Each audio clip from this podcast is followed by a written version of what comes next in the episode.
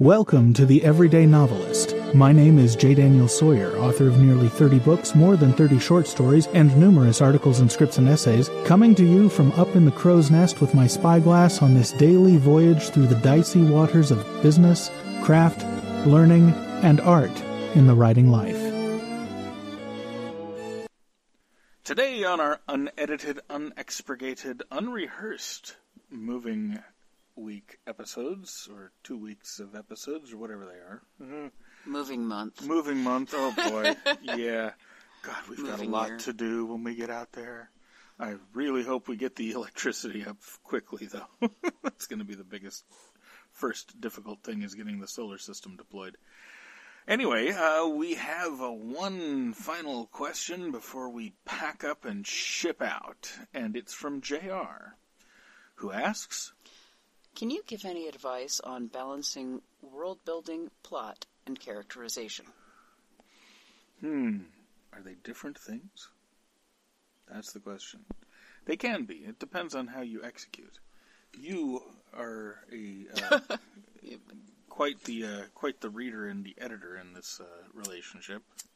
Um, what do you like to see? What do I do? What do other writers that you love do? And let's start kicking it back and forth.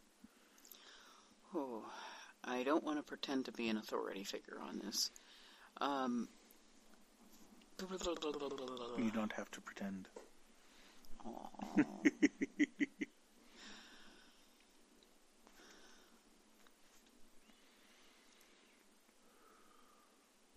I want to say that it really depends on the story.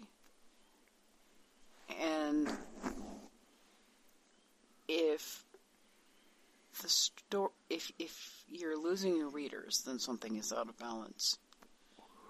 Mm, Either that, or you're not uh, tying them up and putting them in the basement properly with a good filing system. Right. Yeah. Um, That's What? the only real way to hang on to readers. Which reminds me, we need to dig a basement when we get out there oh, okay. to file all the readers in. What? I'm sorry. It's late. I'm punchy. I've been packing all day. Anyway, back what you were saying. Uh, losing your readers. Yes. If if you are losing your readers, then something is out of balance, um, and um,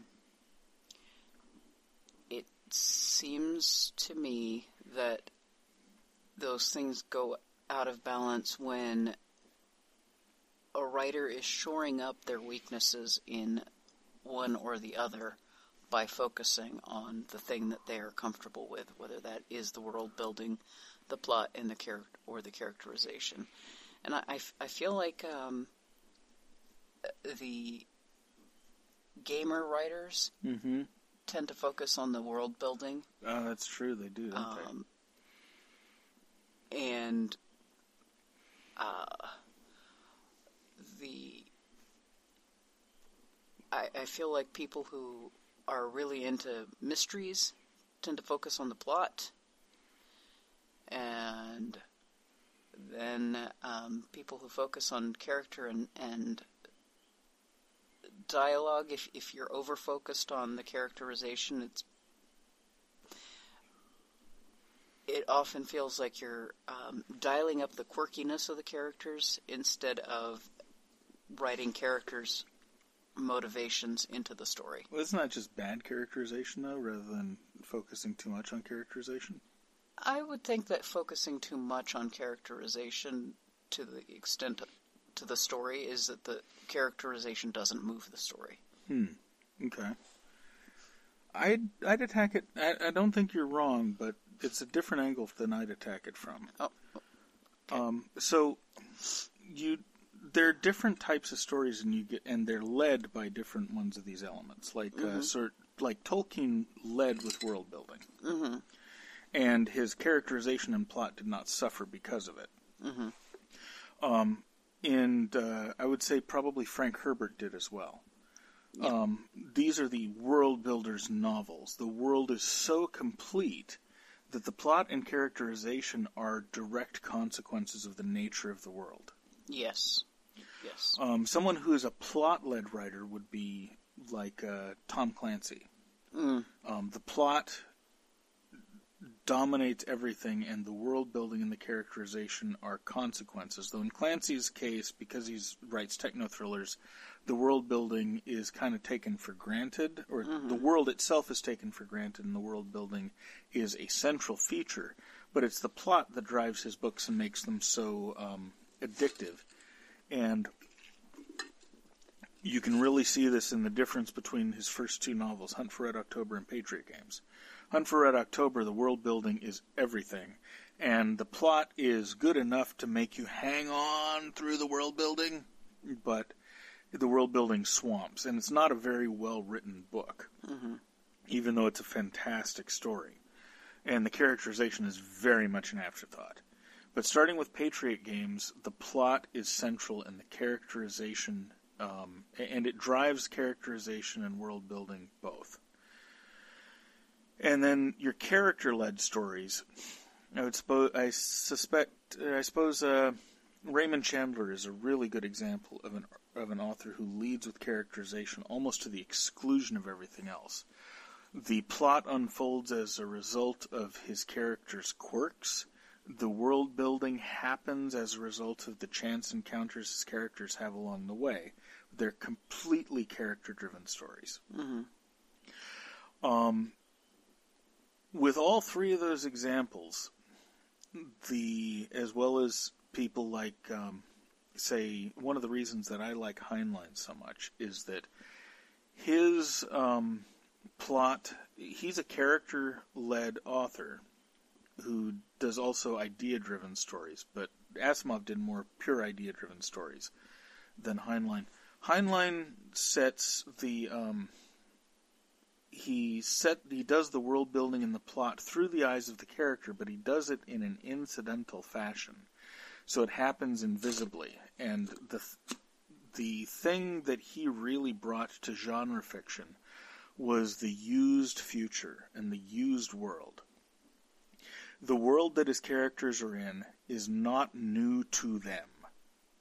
They take it for granted, and you, as the reader, are forced to scramble and catch up. And so he lays this trail of breadcrumbs for you, where you always feel like you're right there with the character, and you always feel like you know the world as well as the characters do, even though you're just encountering it for the first time and they've lived in it the whole time.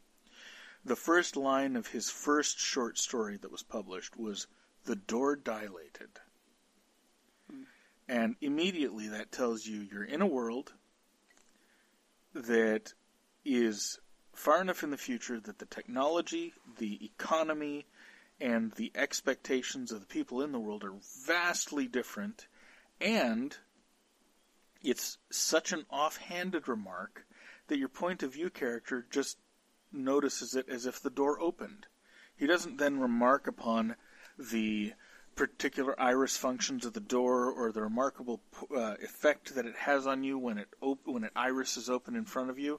It just happens and he walks through. And so it has an ordinariness to it that conveys much more than it says. I think the trick to balancing these things and to getting a mix that works well, because not the same mix is not going to work for every story, like we've seen with the authors we've just talked about. The trick is making all three dependent on one another. Whichever one you're leading with, with whichever one you're most comfortable with, the other two should proceed from it. You shouldn't be concentrating on the one you're comfortable with to the exclusion of the other things. You should be using it as a way to reveal the other things. Mm. So that would be my advice. What do you think about that?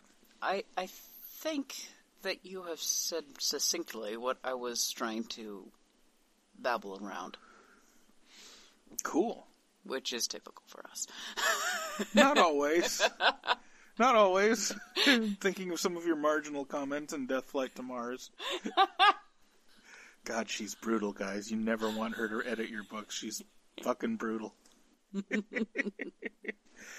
anyway, thank you very much for the question, JR. And we'll see you tomorrow.